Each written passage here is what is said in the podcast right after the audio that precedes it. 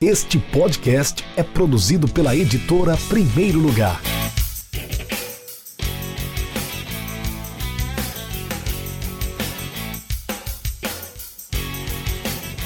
Escrever a época de ouro do Trio de Ferro do Recife foi meu trabalho mais divertido e mais difícil também, porque eu porque envolvia muita paixão eu sou um sujeito apaixonado pelo Recife, sou um sujeito apaixonado pelo futebol, sou um sujeito apaixonado por história.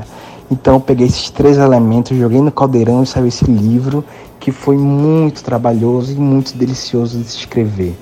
Porque eu conto a história do Náutico, que é um Náutico da década de 60 que marcou o futebol brasileiro.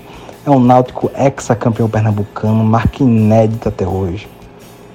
É um Náutico que vai ser vice-campeão brasileiro em 68, vai jogar a Libertadores em 69, sendo um marco para os clubes do Recife, o primeiro clube a jogar Libertadores aqui do Recife.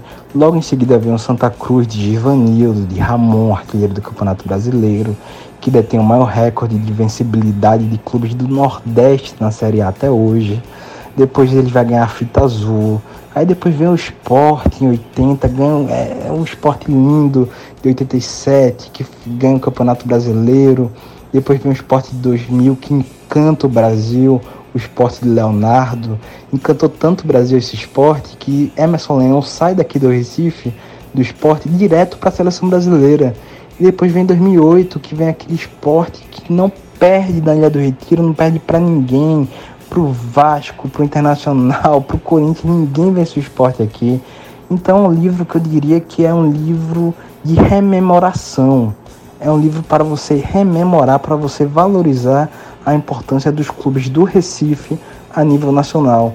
Eu conto minuciosamente, com muito dado bibliográfico, com muito, muitas manchetes de jornal, a importância, o impacto que esses clubes tiveram no nosso cenário nacional.